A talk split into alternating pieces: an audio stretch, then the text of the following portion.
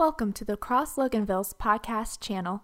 Thanks for joining us as we continue our series on Wisdom, a study through Proverbs. Uh, good morning, Cross family. My name is Rick. I'm the next gen team leader here, and uh, today uh, we're continuing our series on Proverbs, and I'm going to be pulling from si- uh, 15 and 16 uh, to contrast two very, very ty- uh, different types of lives, okay? Uh, the life that is sculpted by humility versus the life that is sculpted by pride.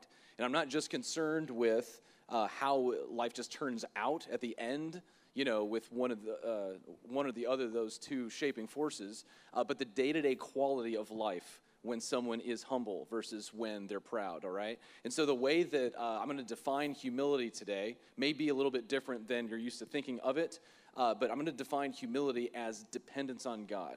To make it very simply, depending on God for our sense of importance and enjoyment and mission and reward. And I'm going to define pride as depending on anything other than God for our sense of importance and enjoyment and mission and reward. Okay?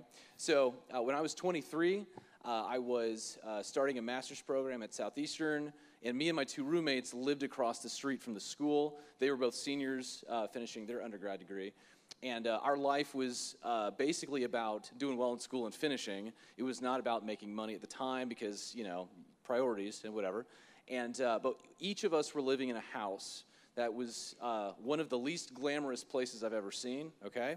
Uh, the three of us were splitting rent uh, three ways, and so we were paying 170 each, and that may have been a ripoff because the house may have just been worth $170. Okay, the reason I say that is because before we got there, this was totally against the rules, but there were seven guys splitting the rent.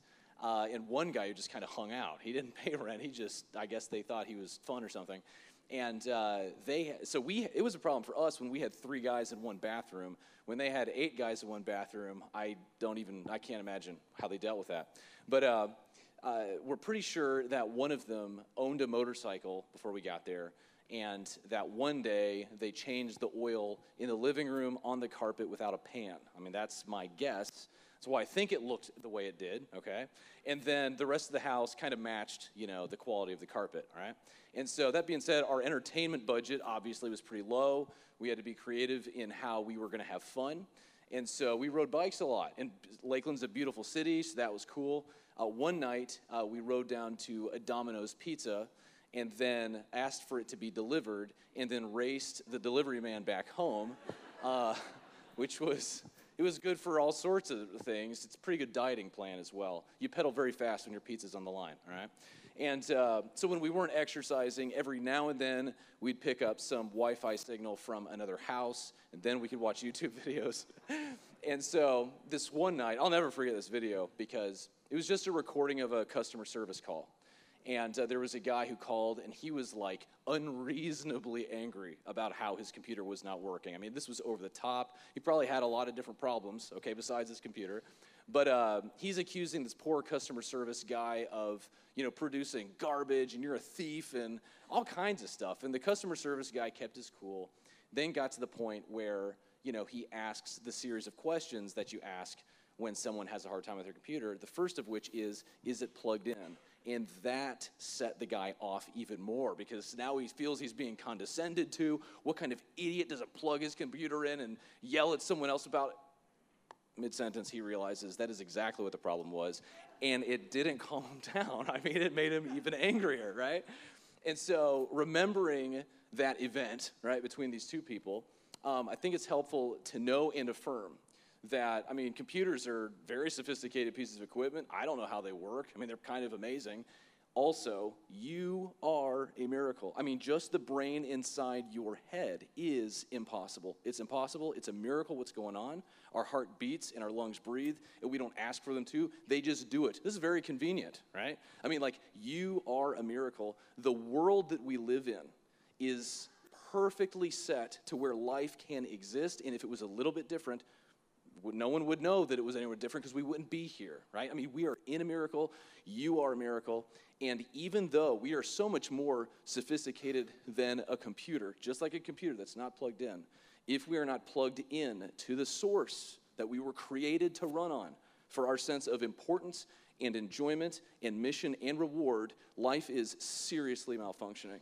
And every now and then we've got a few bright spots of people who seem to be, you know, having it together and like, I like you guys. You seem like you've got it going together pretty well, right? But the lives that God has for us is greater than we can imagine, right? And I think that if we could see the contrast, there would be this feeling of sorrow for a minute. Like, I have missed out on so much. I've wasted so much time relying on other things uh, besides God for my sense of importance and enjoyment and mission and reward. And uh, we're going to be contrasting these. But I, I want you to hear me. I don't want this to cause uh, despair. A certain amount of godly sorrow is great for repentance. But what I'm really hoping the effect will be in this message today is inspiration. I mean, like understanding what a bargain it is to become humble so that we can receive this sense of importance from God and the sense of enjoyment from God and the sense of mission and reward from God because that's what lights us up to the point where others will be thankful for our lives, right? This is what Jesus says do your good deeds so that others will glorify your Father in heaven as a result, all right? So uh, in Proverbs chapter 15, uh, verse 33, it says, The fear of the Lord is instruction in wisdom, and humility comes before honor. In Proverbs 16, 18, uh, it gives you a very different picture of life when it's sculpted and directed by pride uh, that is relying on something other than God for your sense of importance, enjoyment, mission, and reward. And it says, Pride goes before destruction, and a haughty spirit before a fall, right? So we're given two different options, and uh, it's going to take humility to be able to follow Jesus into the more life giving option. The thing that humility does, as we're depending on God to be our leader and not depending on something else, is humility sets us free from the constant state of denial that human beings are in. I mean, we are constantly uh, not, not, we're overestimating uh, how wise we are. We're underestimating the value of other people. This is the worst part. We're constantly underestimating the wisdom and the goodness and the joy of God, right? That's the, the main loss. Uh, but uh, humility allows us to interact with things as they actually are, escaping the state of denial and being able to interact with things as they actually are, which includes God, recognizing His goodness and His greatness, uh, interacting with ourselves with all of our weakness and all of the love that God has for us. Uh, Tim Keller says that you are more sinful than you know and more loved than you could ever possibly imagine and to interact with yourself like that. Hey, I, I know I've got stupid ideas. I know that I've got patterns or habits that are pulling me back, but I also know that God is committed to redeeming me and redeeming us, right? I mean, that's how to interact with yourself as you actually are. Um, the most important thing we need to realize and interact with this is the fact that we can build our life on. Eugene Peterson says that when you start each morning with the reality of God, God's here whether we're here or not, he was here before the, we ended up on the planet. He's going to be here after, okay? That reality, God and our need for God. He says, You are beginning each morning on bedrock. Uh, you're not getting distracted by frills. You are absolutely living from the truth, right? And there's more to it than that, but that's where we really got to start. So, the, uh, the amount of rewards that come from humility, uh, there's a ton of them. I'm only going to focus on the one that Scripture says right here, and that's honor, okay? But I'm going to talk about three types of honor today. And uh, your notes don't really include this. I'm not going to be able to hit some other stuff on the notes. So this is going to take a little bit of time here, and the other stuff won't take as much time. But uh, the first uh, type of honor that humility receives is probably the kind that we've all seen before. Like we, when we read that verse and, and that humility comes before honor, all of us are probably like, I have seen this before, right? What happens is someone gets into a position of responsibility whether it's parenting or a job or all kinds of different things. And because they humble themselves, that is, they submit themselves to the requirements. It, they may feel that certain tasks are beneath them, they may not be in the mood to do it, but because they submit to themselves, submit themselves to what's required and are responsible and keep showing up and keep doing this, the natural result is trust from people. Like they're to say, you can rely on this guy, right? And so eventually they, I mean, probably will get promoted at some point, and they become someone that parents can point to and say, pay attention to this, that guy or that lady, right? I mean, you can trust that person. They embody the values of the culture um, that we think are important. Now, uh, again, I want to make this very clear. Uh, we want to aim for that. It is loving yourself. I mean, treating yourself like someone you're responsible to help if you uh, have that as one of your aims, okay? Um, and the reason I think that it's so important um, isn't just that it's good for your relationships and everything else, but because we really don't have another good alternative, right? The other uh, choice is for people who really uh, aren't worthy of honor, um, who we should not put as an example to get the honor, right? Um, this happens every now and then, okay? Uh, a few years ago, I was uh, talking to a fifth grader, and I asked him what he wanted to be when he grew up, and he said something about uh, a YouTube vlogger, and I had never heard of this before, and so I said, Tell me a little bit about that. What is that? And as he described it, I realized this is a the person he's talking about is making hundreds of thousands of dollars a year just making goofy videos and like pulling pranks and stuff like that and I thought, please aim higher than that, right?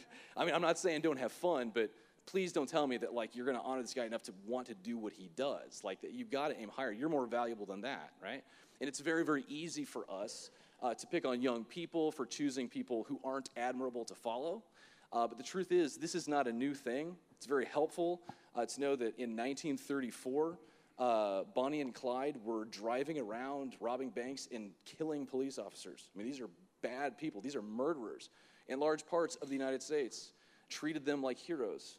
40,000 people went to Bonnie's funeral. So it's not a new thing when people are given honor when it's just, they're just li- not at all. We shouldn't imitate them. And so our option instead is to be very, very careful who we give honor to, right? And who we allow ourselves to be impressed with. Um, it's very important. Uh, so again, it's a good aim to want to be someone worthy of trust. I mean, it just really is. It's good for your relationships. It implies that there's some health, uh, health in you. It's a good thing. Um, but I, I, need to make this really, really clear. If you've heard me speak before, uh, sharing my story, I mean, I go into length there. But uh, the danger with this is if it's your highest aim. If that's your highest aim, to be someone worthy of honor, to have good relationships, to be honored by people, um, it's tremendously disappointing, right? When that's the highest aim. We aren't built just to receive honor, as good as it is, and as much as we should become someone worthy of honoring, the point of our lives is to honor God, right? And this is what humility leads us into. Uh, the chief end of humankind, like the goal of human life, according to the Westminster Confession, is for us to glorify God and enjoy Him forever, okay? And so, all the honor in the world from people to us, even if it's well deserved, will not hit that spot uh, in our heart that's literally made to honor God. So, the reason that we have a hard time with it, the reason we have a hard time honoring God with our dependence and our followership and our obedience, is that pride is blocking us from doing it, right? We've picked up a bunch of ideas from those around us, um, and we've just had a hard time uh, depending on God. Uh, but again, humility interacts with things as they actually are, right? As we begin to depend on God, we're able to acknowledge that He really, really does deserve to be God, not us, right? Um, often, Dallas Willard says that um, pride means that human beings were not pleased that God should have the most exalted position in the universe merely because of who He is, right? And this fact, the fact that we want to be the God of our own lives and to choose what we'll trust other than Him Willard says this explains every single problem in human life, right? To base ourselves on something other than Him. One of the most obvious things that we've seen this in life is how stupid pride makes us, right? I mean, it makes us not be able to look at things in a way that are good. It just it turns into stubbornness and competitiveness in a way that's that's really difficult. Um, John Maxwell describes this attitude when he says, "When the other person takes a long time, he's slow." When I take a long time, I'm thorough. when the other person doesn't do something, he's lazy. When I don't do it, it's because I'm busy. When the other person does something without being told to do it, he's overstepping his bounds, but I'm taking initiative when I do the same thing. When the other person overlooks a rule of etiquette, they're rude. When I do it, I'm original. Uh, when the other person pleases the boss, he's a suck up. When I please the boss, it's cooperation. When the other person gets ahead, he's getting all the breaks. But when I get ahead, that's just the reward for hard work. And so, because pride causes us to be in this constant state of denial, it puts a log in our eye to where we're not able to deal with the way that we actually are and the way that God actually is and the way that people actually are. And it, uh, it's based on endless, stubborn, lying competition. Now, one of the characteristics of pride um, is that it is by nature comparative. Like that's what it rests on is uh, comparison of competition. Uh, now, that being said, competition can absolutely be done well. Like this is there's so many ways uh, to get what pride and humility are wrong. I'm really trying to be careful here. But the truth is, pride is always competitive. But this is important. Not all competition is proud, right? You can be depending on God while competing. And in theory, that would be humble, okay? So, David and Goliath, for instance, they're competing, and the stakes are very high. They're trying to kill each other, right? And uh, there's like a big crowd. Like, this counts for a lot. Um, but David is totally aware that he's dependent on God. And I mean, you hear it because he says, He helped me kill a bear, He helped me kill a lion, and I'm going to overcome this guy too, right? It's because he has a history of upgraded dependence on God that he was able to remain humble in a fight for his and Israel's life. Now, this third level of honor um, that I want to talk about here, uh, I'm kind of nervous to talk about um, because, I mean, you'll, you'll hear it in a second. Um, it can be easily misunderstood. Uh, but in 1 Peter, I mean, the Bible says it, so like, I'm just going to go for it. Uh, 1 Peter 5 6 says, Humble yourselves, therefore, under the mighty hand of God, so at the proper time he may exalt you. Now, maybe it's just because I've, you know, heard of the prosperity gospel and different um, versions of the gospel that put us at the center and, and that type of thing. Um, so I'm nervous when I hear that God wants to exalt us, okay? However, he does. He wants to. And when it's safe, after we humble ourselves, He will. This is what Peter is saying, okay? Now, the key is to be able to get in position where it would be safe for us, for Him to exalt us, right? To give us honor. I don't know what all it includes, but for Him to really vouch for us, right? To point and say, pay attention to this guy, right? Or that lady. Um, humility gets us where God wants us to be, and that is in position for it to be safe for him to exalt us. Uh, now, I think the way that we do that, the way that we get to an exaltable position, uh, obviously is through humility. But I think the way that we achieve or receive, probably, um, the humility that would make it safe for God to exalt us is to pay attention to the love that He has right now for us more than our desire to be honored in the future. This is really important. I mean, they're both important. Love is important. Being honored by God would be really, really good. But Similar to this, um, air conditioning is important. I'm from Florida, and I'm telling you, I love air conditioning. Life is tough without it. Food is way more essential, right? We need food way more than we need air conditioning, and we need God's love way more than we need His honoring. And it's because of um, the love that He has for us I mean, it is a humbling thing to be loved by God, specifically because He's the center of it. It's not our performance. It's actually fairly humiliating to be loved by God, who is absolutely unimpressed with anything we can accomplish for Him, and He loves us for His sake, not for us, okay? And so that's what uh, the process looks like, is giving our attention uh, to the love that He has for us now more than the honor that we will receive later on, okay? Um, Proverbs 19:22 says that what a man desires is unfailing love. I mean, we do want to be honored for a lot of good reasons, but what we need and what we really really want is to be loved by God. And the good news is we really really really are. But there's a lot of barriers, a lot of layers of pride that we're going to have to break through in order to receive that love. And it's a long process, and we got to be patient with it. Uh, but it's absolutely essential that we, we get there. Um, the other day, uh, Ricky went to the camp at Kids Cove, which he really enjoyed, and um, it's kind of one of those new season things. We've gone through the summer. He's a little bit taller than I remember, and so um, we're. I'm following him up the stairs the other day uh, to take him to his first day of camp, and uh, Alex, before she left, got us a few gifts, and one gift that she got Ricky for a going away process, uh, present was a crab backpack. Okay, it's a little red backpack with a crab with like its claws out like this. Okay, and the reason is because Ricky's into Deadliest Catch right now uh, with his papa, and uh, so we were watching that last night. He's really into crabs. So uh, Alex gets him a crab backpack, and I just think this is one of the best sights I've ever seen. Is a three-year-old boy with a crab backpack going up the stairs.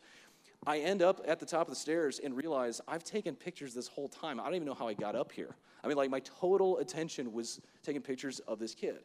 I think it's helpful to think about heaven being full of iPhones whose storage and memory are maxed out. I mean, there's everywhere, right? I mean, whole stacks of iPhones uh, full of clips of delight of God in you. I mean, He actually likes you. This is important to know that God loves and likes you the way a father loves and likes his kid, all right? There's not actually cell phones up there, that's a metaphor, okay?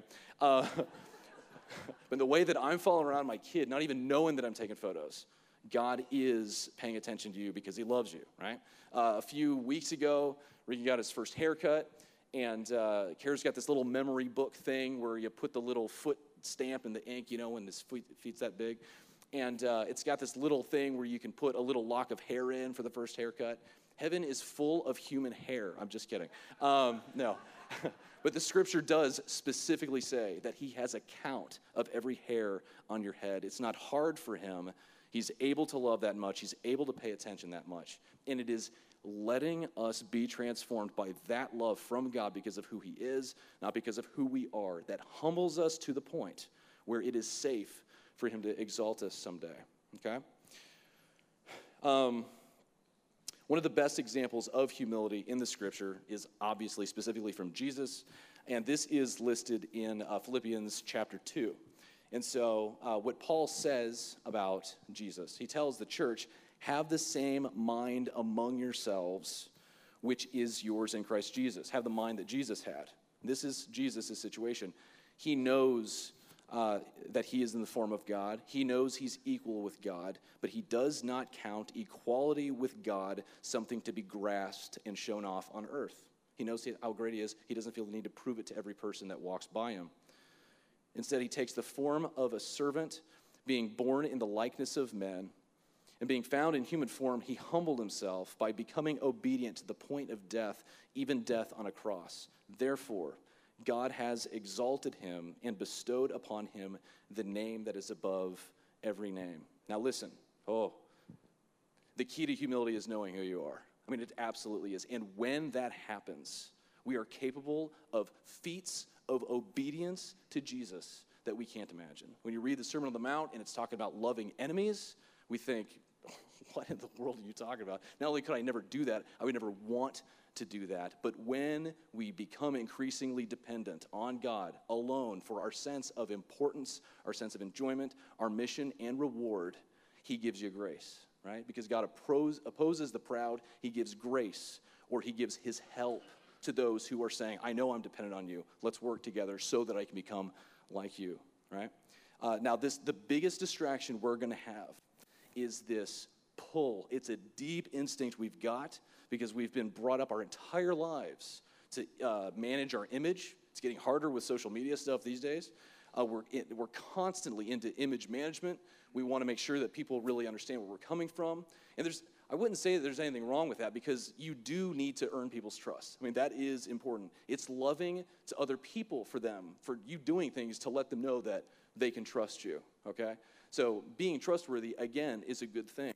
But there's a big difference between showing people that they can trust you and trying to prove your deepest heart's desire for validation from them instead of God, right? I mean, you're totally dependent on someone else at that point for their approval, and then we're obeying people and not Jesus, okay? Uh, again, this is, this is going to be one of the hardest things we, we can overcome. Uh, Simon Sinek is a, a guy that uh, does a lot of lectures to business people and whatever. And he, talk, he talked about a case study once where a bunch of different people were given one of two options, like it was a would you rather question. And uh, he asked them, Would you rather have a $400,000 house in a neighborhood full of houses worth $100,000? Or would you rather have a $4 million house, excuse me, a $3 million house in a neighborhood of $4 million houses? Okay? So the first one is much less valuable, but it's way more valuable than the others around it. The next one is less valuable than the others, but it's worth way more than the first one. And he said, overwhelmingly, people always picked the $400,000 house. They wanted something that was way less valuable as long as it was better than other people's stuff. And then he follows it up by saying, because we just love to be better than other people. Now, I don't think it's quite that shameful. It's a bit more understandable than that. I mean, we, sh- we should have compassion on the situation for this reason, I think. And that is, while to some degree, there is a desire to be better than other people. What's way deeper than that, and what causes that desire to be better than other people, is the terror of being less than other people. I mean, this is really what we're terrified of, is being at the bottom third of whatever group we compare ourselves to, okay? And that's to be one of the biggest barriers to overcome if we're really to be finding um, our sense of importance from Jesus rather than a crowd. If you trust in a crowd, you got to stay in that top two thirds, or you're unsafe. They'll reject you, this type of thing. But if um, we, we trust in Jesus, uh, we can believe that He's going to take care of us in a way that's way better than we think we can. And our lives are rescued and set free daily to do what He would want us to do rather than to preserve ourselves. He's the key to our survival, not being in the top two thirds of a crowd, okay? Um, David Wilkerson is a, uh, he was a minister a while ago who did a lot of wonderful things. One of them was starting Teen Challenge, which is one of the more successful uh, drug rehab programs. And uh, he was like a New York City uh, street preacher and did all kinds of great things. After years and years of ministry, David Wilkerson wrote this, and I think this is the key to being set free to minister with Jesus in more powerful ways. He says, Christ is the treasure. Ah, dang it. I didn't choke up the first time. Okay. Christ is the treasure, and in him we have found all that we ever need. No more trying to find purpose in ministry or fulfillment in family or friends. No more trying to build something for God or to be a success, to be a success or to feel useful. No more keeping up with the crowd or trying to prove something. In him I have found what I'm looking for ah, my treasure, my pearl is Christ. I mean, this, to esteem Jesus this much and then to pay attention to what he thinks of you, that's the process. You're becoming free at that point. Dependence on God isn't just because you have to, it's because you would want to, right? Because there's no better place to be. I think Nick summarized this idea perfectly about two weeks ago. Uh, I wrote it down real quick when he said it. He says, When I experience the goodness of God, I focus less on getting what's mine and I focus on sharing the goodness of God. That's, that is Christian freedom, right? Now, um, there's, uh, there's a few reasons that humility is so difficult to talk about and to take seriously. One of them is because we're surrounded and steeped in and brought up in a culture that doesn't appreciate pride, uh, humility at all. Like, pride's really the thing, you know? And so, I mean, it's just, that's pretty normal for a, a culture um, that's not totally based on the Lord, right?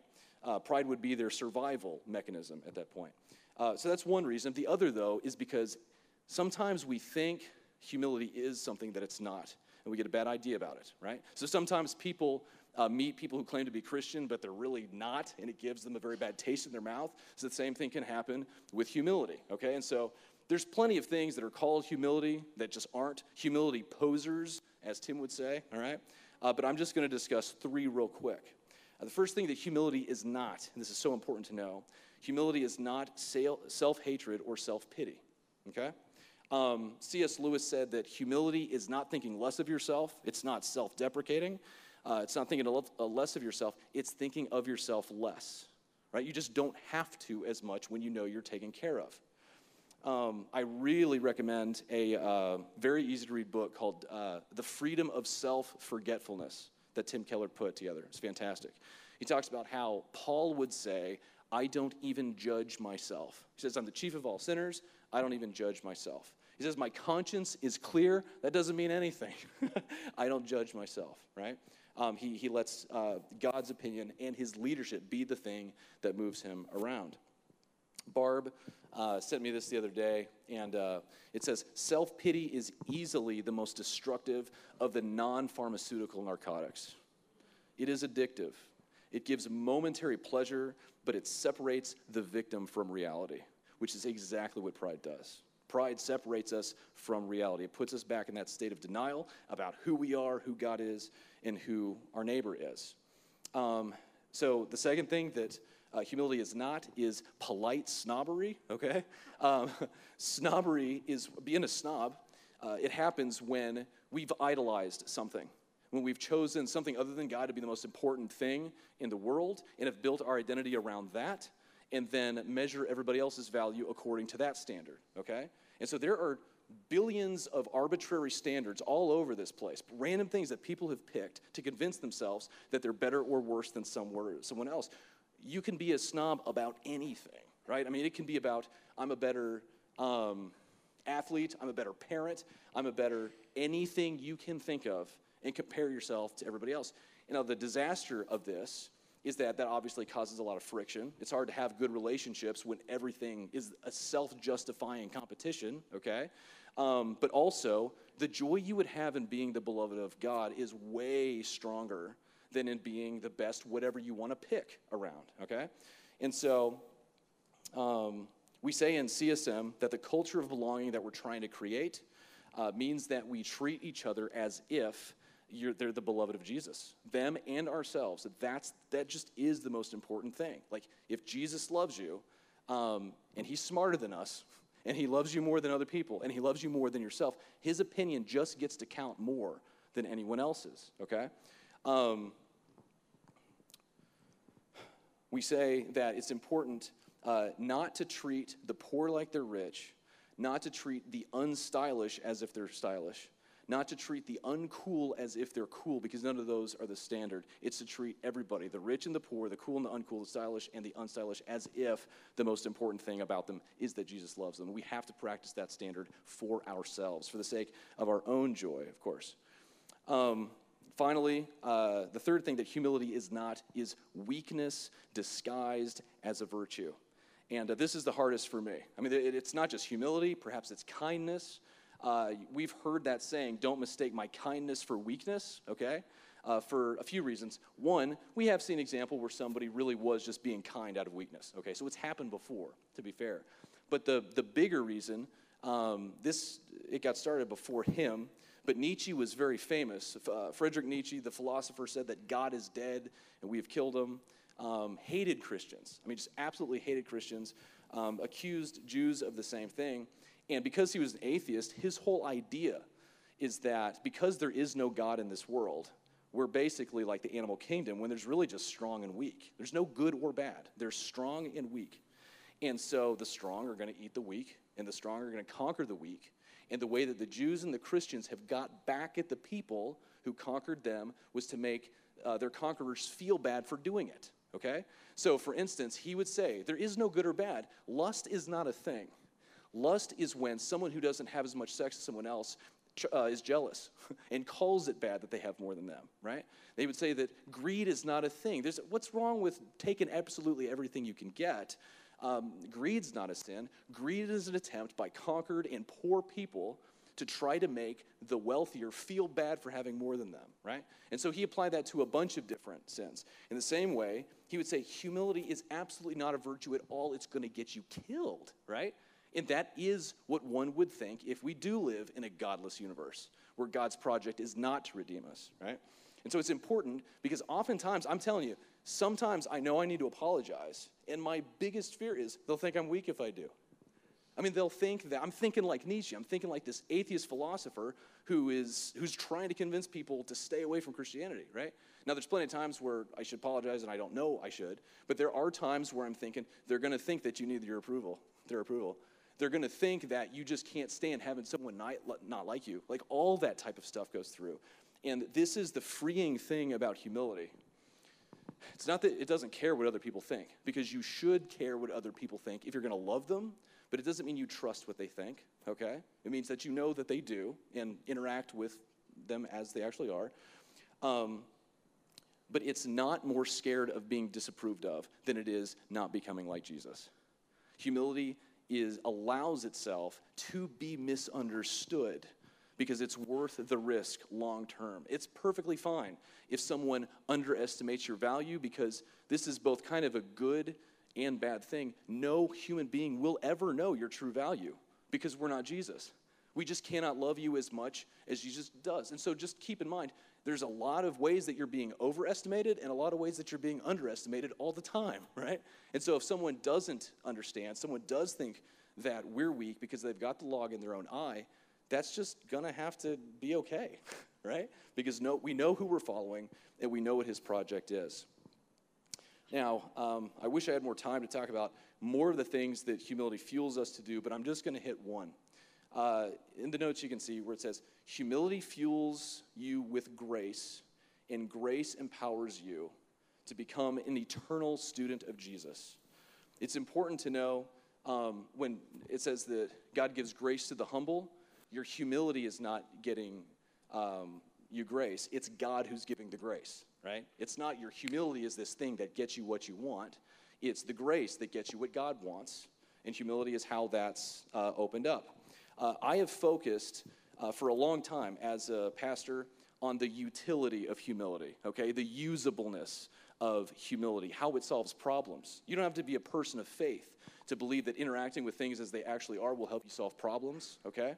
Um, I've focused on discipleship for so long because I think Dallas Willard is right about this. He says there's no problem in humankind that discipleship to Jesus will not solve, no matter what it is, including the witness of the church, which must be redeemed, right? But I've always focused on discipleship and humility um, for its value in solving problems, okay? Um, but I think that even though that's very true, and it does, it eliminates a lot of problems, uh, more than that, humility allows us to be an eternal student of Jesus in that framework right there. Being an eternal student of Jesus is the way that we can continually pay attention to God enough in every moment, learning new things about Him all the time, to the point where we can love God with all of our heart, soul, mind, and strength. If you love someone to some degree, you are their student. If you love them. Um, the other day, I came home and uh, Kara had cleaned the house and she was uh, really excited. And I thought it was because the house was clean, but instead she said, I listened to this podcast about your personality type. And she said a few different things, and I was like, that is so true. That's crazy, right? But what meant way more to me than this information that was really helpful was the fact that my wife will listen to podcasts about my personality type so that she can love me better. I mean, that's a fantastic example of what we're supposed to honestly be doing for each other to some degree to really understand the differences between us. And, but mainly, uh, to be Jesus' student, not just because of where it gets us, but because that is the specific way that we can really learn to interact with him as he actually is for eternity. There's all kinds of things that we're not going to know about Jesus for a while in heaven, right? I mean, there's a lot of interesting things about him uh, that we will, will discover as we're his continual students. So, again, I hope that um, you really use your imagination over the next few days. How would my life look different if my sense of importance was totally satisfied by the fact that Jesus loves me? What if I was able to enjoy a lot of life because I'm receiving everything that, that's sent as a gift from God. Like it's meant to grow me, if nothing else. Like some things are going to be fun, some things are not going to be fun, but I receive events as gifts from God to make me like Him. And what if my life was really run by Jesus' mission for me and the reward of His character so that I could enjoy God just as much as Jesus enjoys God? Thank you so much for watching the message today. We hope that this message inspired you and challenged you as you watched it encourage you to check out our website. It's thecrossloganville.org. There's a lot of information about our church there uh, that maybe can help you answer some questions about who we are. And don't forget that on our website we have old messages and archived series so you can spend a lot of time there learning and exploring. If you have any questions, you can contact us via the web or you could call us at the church 770 554 3322. Thanks again for watching.